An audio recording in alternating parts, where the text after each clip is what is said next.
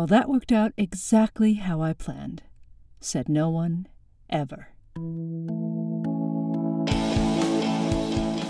I Feel Awful Chronicles of Leadership, a micro podcast featuring Christine Sachs, Juanita Milano Para, Catharina Schneegass, and Robert Kuang. Chronicle 110 Enjoy the Ride.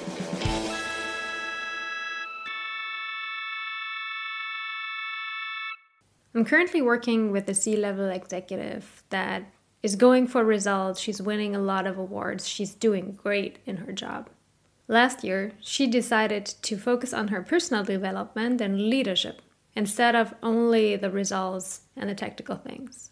Instead of always going for the next big thing, because on that level, there are always next big things to look for on every level, actually, she took a moment to see where she was at in her roller coaster ride and who she's becoming as a leader.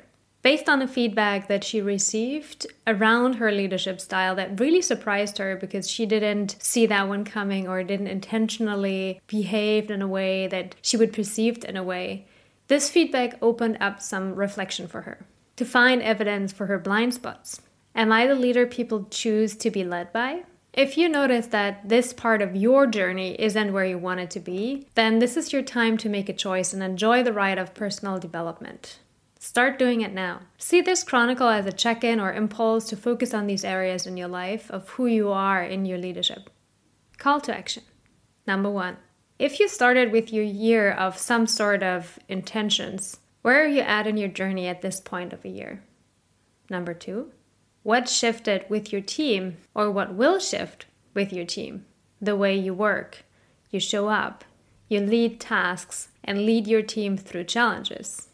Number three, what lessons will you learn because you intentionally make a choice versus do anything to reach the next goal or milestone that is ahead of you?